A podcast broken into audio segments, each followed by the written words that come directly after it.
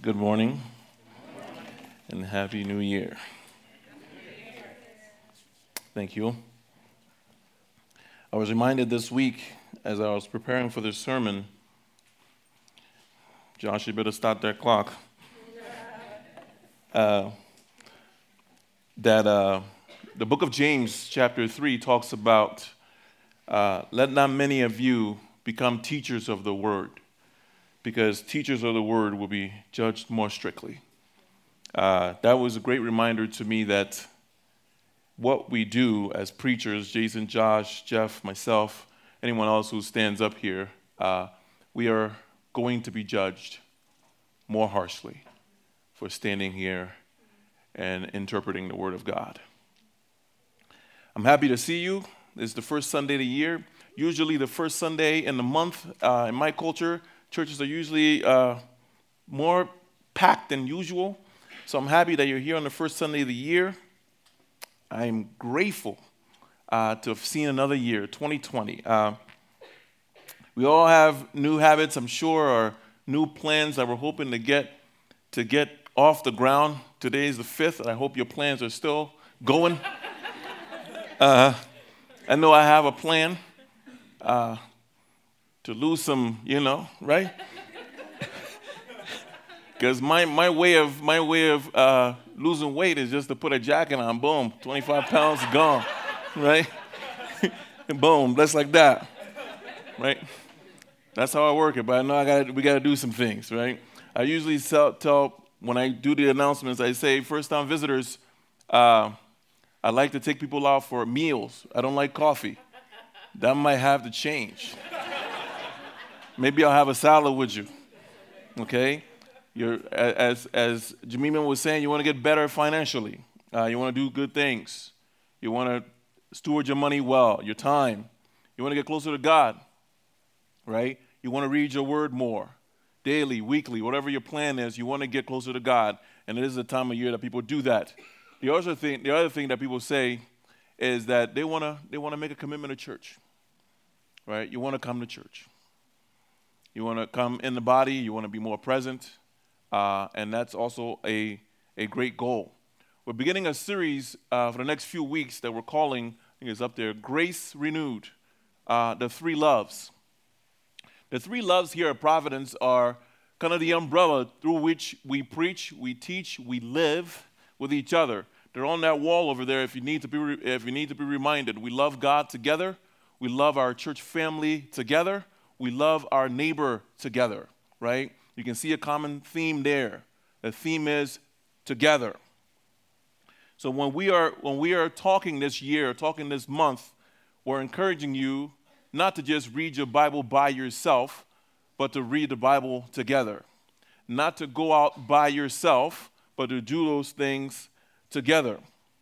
So my question here this morning to you as you stand is a simple one, but a, a one that I want you to, to reflect on, to think about. The question is why are you here today? Why do you come to church? I want you to think about that. Why did you come to church today? Ponder that. Why do you come to church? Why come here? Is it because of the music? Is it the child care? Is it the preaching? Is it because of your friends? Maybe your family makes you come? Is it something to do on a Sunday morning? Or do you come because of tradition? Because that is what you've always done. You don't know any other way to live life. You come to church because it is tradition. Why do you come? Why are you seated here this morning? Simon Sinek is a, is a, is a best selling uh, New York Times bestselling author, and he wrote a book called Start with Why. That book was one of, he's not a Christian to the best of my knowledge, but that book is a leadership book, uh, and it talks about when you start something, you start a habit, or you start a business, or you start uh, something different, you must define what the why is. Why you do something is greater than what you're doing or how you're doing that thing. We know how to get here. We know how to get to church. We know how to act in church. We know what we are supposed to do in church. We know what happens at church, but you cannot, some of us cannot, we struggle with articulating why. People ask you, some of you guys who work, you go to work tomorrow, and the question might be asked, What did you do this weekend? How do you answer that question? See, what's unique about this city as opposed to many parts of this country is that the question isn't always, what did you do this weekend or what, what church did you go to? The question is, you go to church? Where I lived, right, I, I, I, from the age of 14 to 24, I lived in the, in the state of Maryland. Most people went to church. They may not be able to articulate why they go to church, but they do. Not so in this city in our context. You go to your jobs next week or tomorrow morning, people say, What did you do this weekend? If you're honest, if you're like me, when I was a teacher, you know, I try to gloss over, I just tell them what I did on Saturday because I didn't know how to articulate what I do on Sundays. Anybody with me?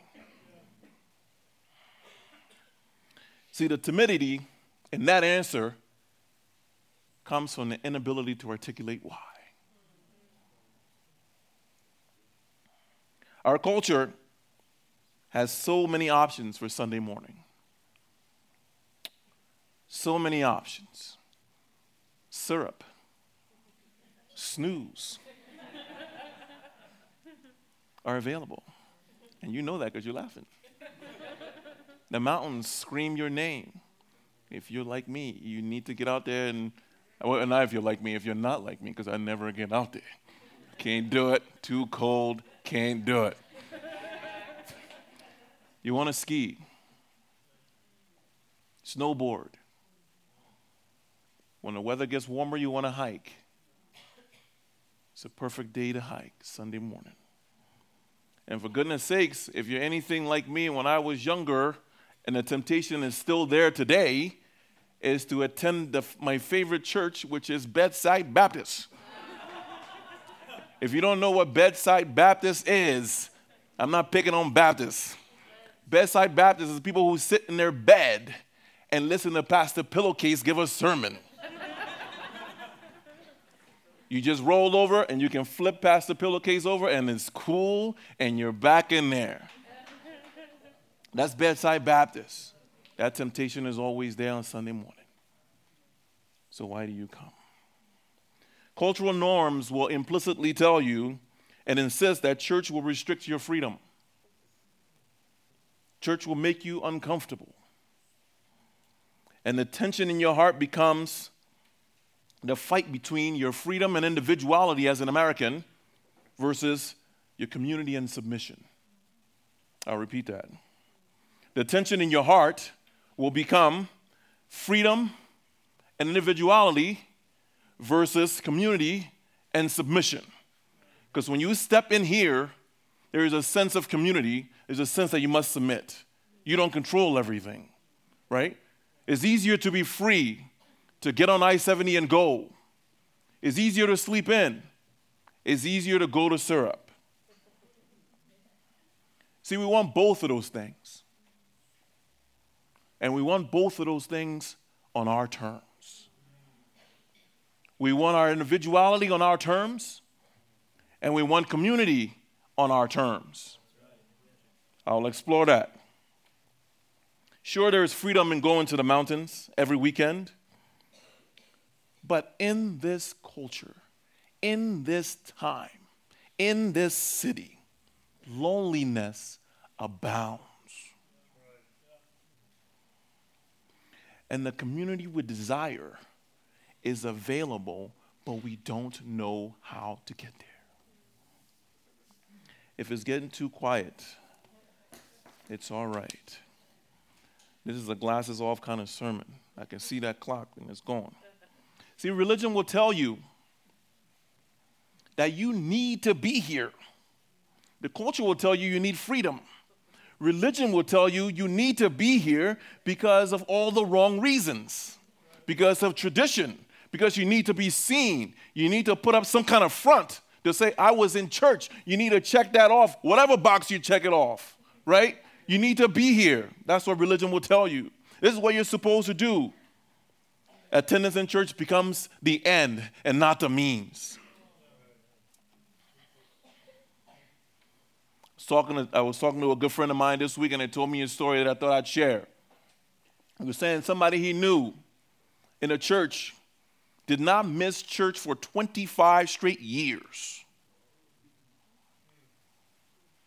Even when he was on vacation, he went to a church.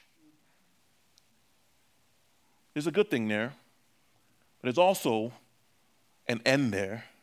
You understand what I'm saying? His church gave out an attendance award at the end of the year.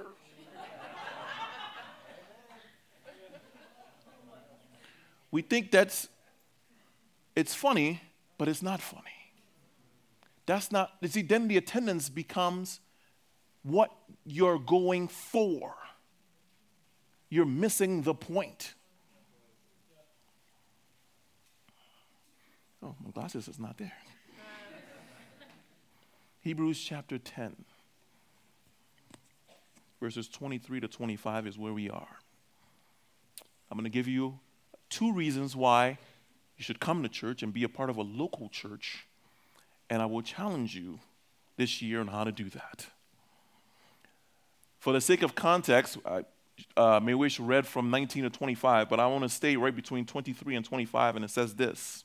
If you have your Bibles or your devices, stay with me. It says, verse 23 Let us hold fast the confession of our hope without wavering, for he who promised is faithful. And let us consider how to stir up one another to love and good works, not neglecting to meet together as is the habit of some, but encouraging one another, and all the more as you see the day drawing, near. Those three verses, sometimes I disagree with, with uh, biblical translations. Verse 25 is, uh, uses what's called an implied imperative right? 23 says, let us. 24 says, let us. 25, in my, in, in, my humble opinion, should say, let us, right? Everything is in the plural. But in 25, in this translation, it has given us the implied imperative, let us. It says, not neglecting, not neglecting. And some translations said, not abandoning. Not abandoning to meet together. The first reason you should go to church is the hope in Jesus Christ comes through the local church. Only Ray said amen, but I'm gonna, uh, uh, but let me say this because it sounds it sounds like the Sunday school answer. Jesus. The reason to go to church? Jesus. Doesn't that sound like it? Right? It, it, it sounds like a, a glittering generality, right? Jesus is the answer. Uh, I bet those kids in there, oh, you know, when the, teacher, the Sunday school teachers ask them a question, you can't go wrong with Jesus. Right? But let's delve deeper. Hope in Jesus is a choice. This is where, this is where we find hope. In the local church, success is not merit based. You can't earn Jesus Christ through things you do. It's not, it's not a meritocracy, it's not how many times you come. That's not the point. When I was an athlete, my, my coaches always, one of my coaches always told me, he said, This is a meritocracy. If you're good enough, you'll get on the field. If you're not good enough, you'll sit on the bench. Not so with Jesus. See, our faith is strengthened through regular co- communication, conversations, teaching, and debate. And you know where that happens? It happens here. It helps us find a way, Jesus Christ helps us find a way to relate to our culture. What you're doing right now is very countercultural. And tomorrow morning, someone will ask you, What did you do yesterday? Like I said, you will have trouble articulating what you did, right? Why? Because you need a way to relate to our culture in a different way. What we do here is countercultural in a less than hopeful world where anxiety abounds, depression is everywhere you see it. You come here to get encouraged, to have hope in Jesus Christ, who is true. He came, He died so that we may live. Probably shouldn't give him my secret, but I did have a cup of coffee. That's, that's what this is. But that's all right. Sometimes the Holy Spirit comes through that. I'm going to drift a little bit, but I want you to stay with me. On watch night, which is uh, December 31st every year, my, the tradition that I came from is we celebrate on that night. It's very countercultural in America. Everywhere else in the world, at least in West Africa where I come from, it's completely normal, right? And, and this year, when I was preparing for that service, I started preparing to find the history of that night, December 31st, right? Well, we watched the ball drop, which I, I don't know what that tradition is, but we watched the ball drop into the new year, the new calendar year. Let me tell you the history a little bit so you can understand why people gather, why hope abounds in here, right? Let me, let me, let me go there. In this country, 150, 200 years ago, there were slaves. Slaves were held against their will to do work and never got paid. And they were beaten, right? On December 31st every year, when the debts needed to be settled between slave owners, they would actually trade slaves. If you owed someone else something, you would give them one of your slaves. And here's what that did it separated families. Mothers would lose their kids. Fathers would lose their wives, and, and, and their families were separated. And they were sent to different farms, sometimes never to be seen again. Can you imagine that? December 31st was that night that the slaves knew that the next day a lot of them would be on the courthouse steps where they would be separated from their families. So on December 31st, they gathered together to pray and sing hallelujah anyhow because they knew they may not see each other again. When January 1st dawned, people were separated. But December 31st continues today because it's not always bad news because God redeems. That hope that those people prayed for years and years ago is something that we live through today. Their prayer may not have been answered those nights, but like Kevin said, we win anyhow. So on January 1st, 1863, actually September 22nd, 1862, when, when, when uh, Abraham Lincoln signed the Emancipation Proclamation, it went into effect on January 1st. So that December 31st to January 1st went from a dire night of hopelessness to a great night of redemption through Jesus Christ. It went from a day of heartbreak to a day of celebration. Those people gathered and encourage each other in a local church. We may not have called it a local church, but doggone it, that's what it was. They pushed each other to prayer and singing. They were together. They experienced victory over separation, victory over death. In a world that we live in today that is no longer, that no longer tilts towards traditional Christianity, the local church stands as a hope in an imperfect world. Hope in Christ, my brothers and sisters, comes through the local church. Verse 24. And let us consider how to stir up one another to love and good works. To stir up one another to love and good works.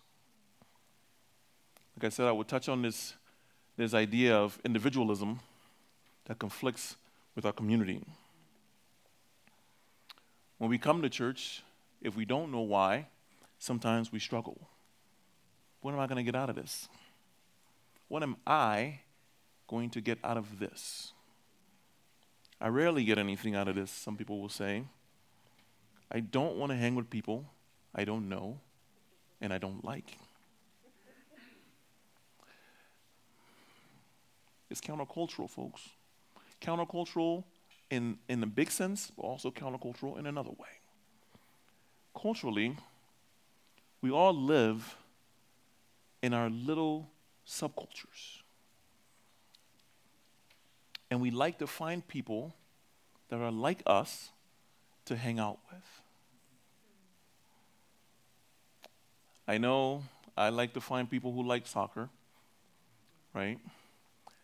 Who like tea, who like fufu, who like chicken feet. but those people are far few and far between. there aren't many orphans uh, from West Africa who like chicken feet and soccer, right? So it's constant. So the search that we have of looking for people that are like us is hard.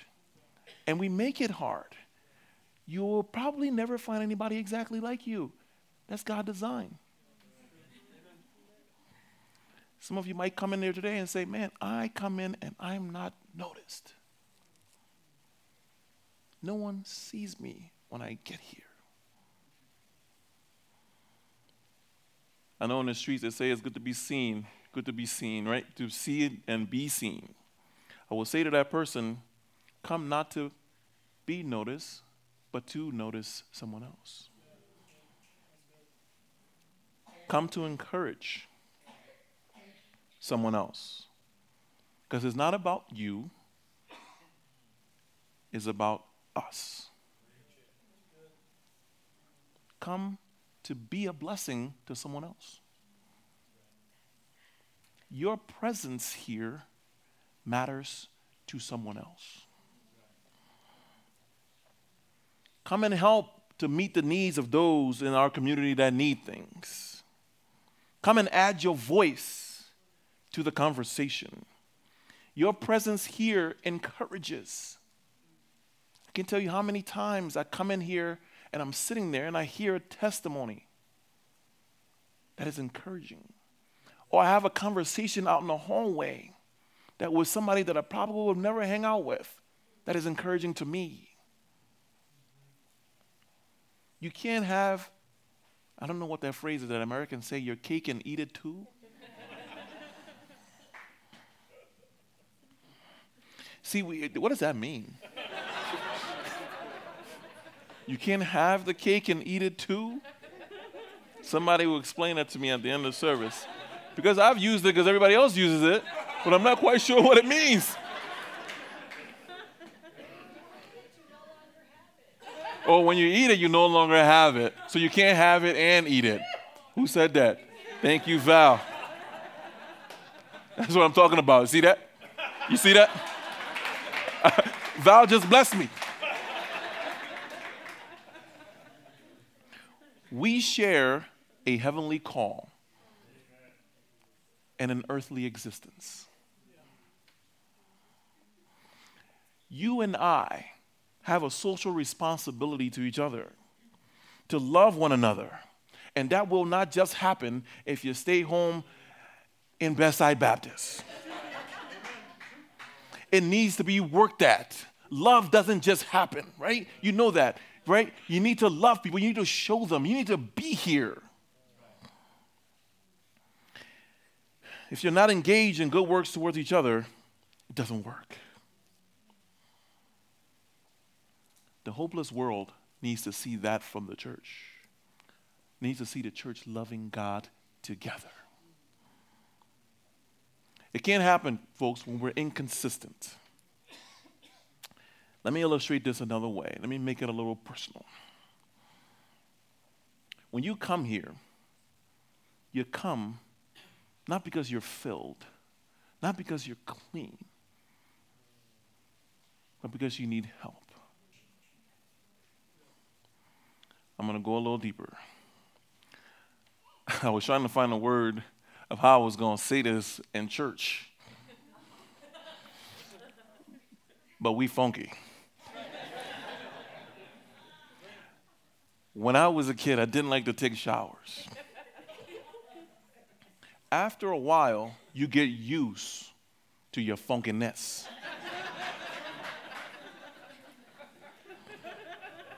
You can't smell yourself. Everybody understand what I'm saying?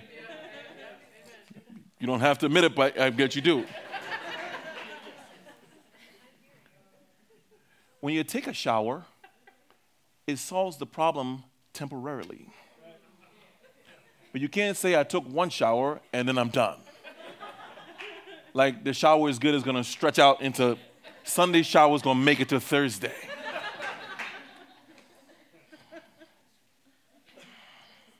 Someone has to tell you you're funky. I grew up in a church that you would tap your neighbor and tell him something. I'm not going to let you do that. tap your neighbor and say, no, okay? We won't do that. You need a shower. When someone tells you you need a shower, that's love. That's love in action. You may not think you need a shower, or you just took one. See, our sanctification depends on us having regular showers. I'm going to go there a little bit more. Our physical bodies need showers because our bodies naturally ooze what, sweat and funkiness and it comes out and we need showers. Our spiritual bodies need to be sanctified. And that comes through spiritual showering. And that's what you get here. The longer you're away from the community of people looking at you and telling you things about yourself that you may not want to hear, the funkier you get, and the less you can smell yourself, and then you get away. This is why sometimes when we don't see people for two, three, four weeks, six months, we realize that person starts to fall away because they don't have anybody in their life tell them love. Tell them, man, you're funky. You need to get back up in here. Right? Our spiritual bodies ooze out sin that has to be dealt with. Sometimes you can't see it. Sometimes you need somebody to hand you a breath mint, a spiritual breath mint. People will come running back spiritually when they get spiritually sick.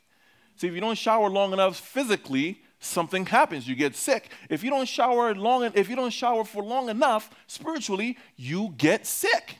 And then when people return, they have all these issues because you haven't been taking regular showers.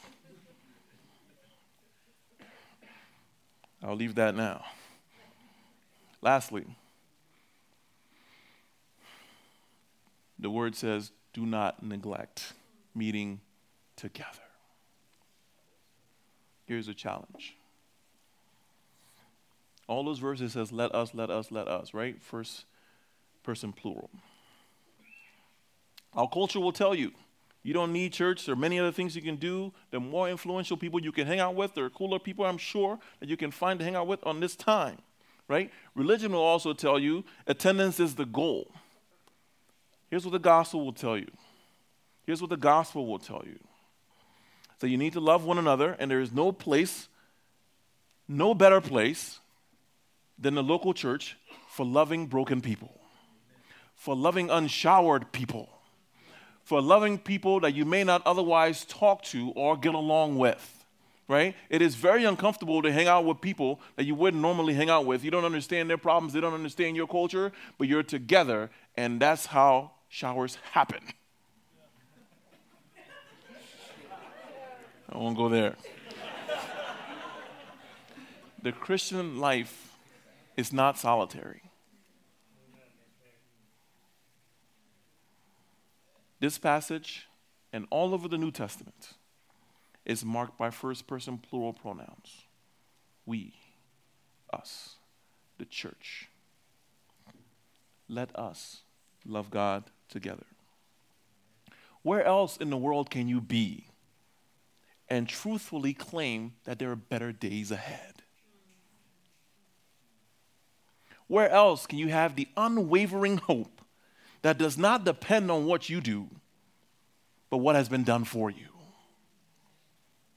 We need a reminder of where we are headed. Here's my challenge to you. My challenge to you this year in 2020 is to live counterculturally by making a commitment to this group to be here as often as you can. I'm going to go a little deeper. Despite your circumstances, come.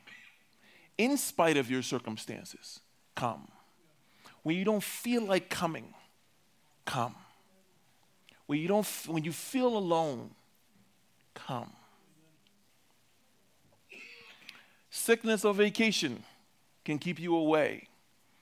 But if you have a Sunday morning, you don't have anything else to do, and you say, I don't feel like going to church today, that's when you should come. Make a commitment to yourself. Let's, the, the bar is very low. The bar is very low. Make a commitment to yourself this year, sometime in the next 52 Sundays. So, you know what? I'm going to try to be here for consecutive Sundays. It may be four, maybe five, maybe six. Come. Make a commitment to yourself and to your community to be here because your presence matters here. I was reading a book, still reading a book that was handed to me by Penny Clark in September. And she was saying, she said, Marcus, you got to read this book. You got to read this book. You got to read this book. So I picked it up in December and I started reading it. And I had to slow down. It's a book by David Platt called Something Has to Change. He was talking about his journey in the Himalayan mountains, way above 18,000 feet. And he's seeing things that he'd never seen before. People with medical needs can't find a hospital. People have never heard of Jesus Christ. And he was going on his journey four or five days, I'm not sure a week, and he got to a high, he got to a high point where there was a village. And he was waiting to rest as he was resting in that cold weather. The sun was setting, and the folks were saying, Hey, we're going to have a little service up here. And he was nervous. And he looked out onto the mountain and said he hasn't seen anything quite so beautiful before. And he saw torches coming up the mountain, little lights walking up. And he was, he was getting nervous. He's like, I don't know who's coming up. So he called somebody and said, Hey, what's going on down on, on, that, on that mountain?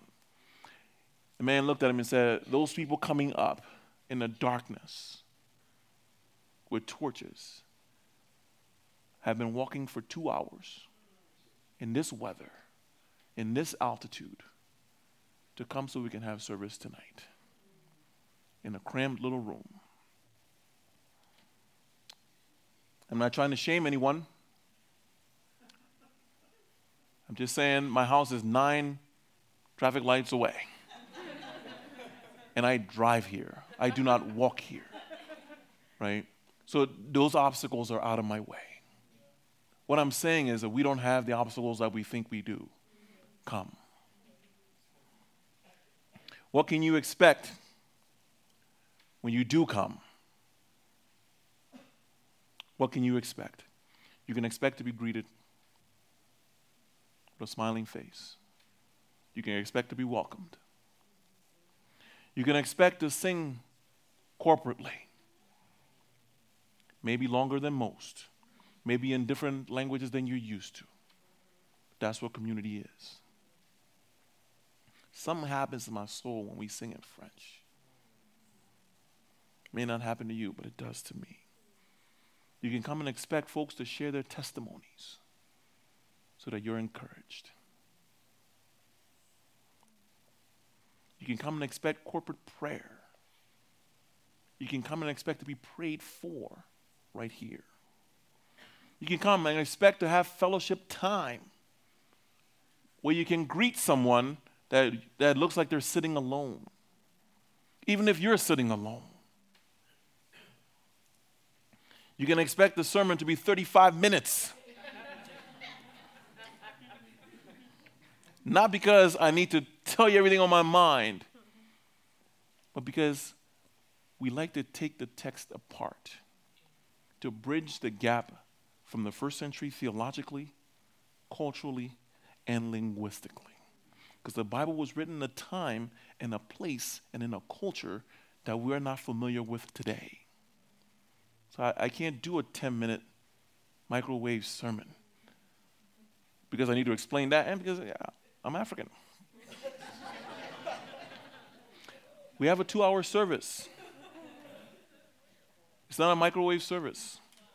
We're not packaging it and send you out to get another group in and send them out.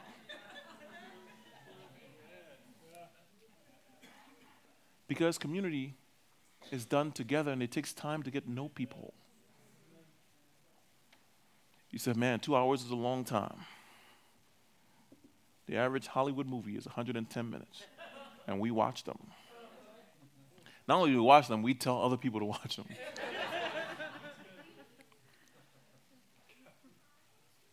Maybe some of the ladies in here can identify, but definitely the men can identify to this. The average football game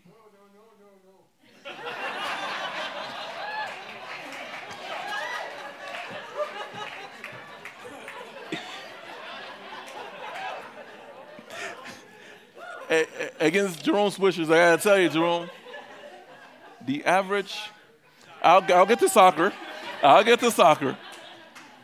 The average football game on TV is three hours and 12 minutes. And we all know they don't do one game, it's a double header.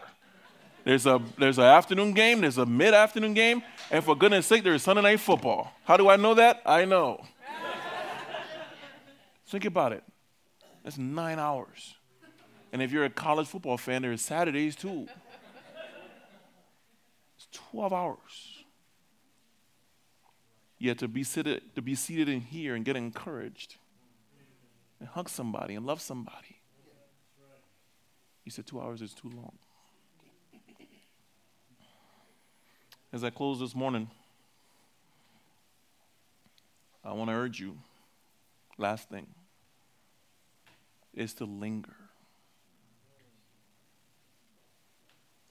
Linger around the people of God. There are some of you who come late because you don't want to talk to nobody. You may, you may not sing, you may not be engaged. You sit and listen to the sermon. You may not take notes. You may get one a line or two. And as soon as the service is out, you're out. Like the bell just rang from your math class. and no wonder you can't articulate why you come to church. Because you came, you didn't talk to anybody, you barely engaged in the worship time, you barely listened to the sermon, and you got something, and then when the, when the, when, when service is done, you're gone. Linger. Talk to somebody. Allow somebody to talk to you. Because in our culture, we're good at hiding. You may sit in a room full of people, you're hiding. What are you hiding? This is the very place you can get help. Linger. Don't leave here today. Don't leave here every week without engaging somebody in some way and encouraging somebody in some way. Linger. Stay after. We have our own building now. We don't have to get out. Eventually, I got to lock the doors, but I want you to linger. I want you to think about loving God together. Bow your heads with me. Father God, I pray and thank you for using my voice to articulate your truths.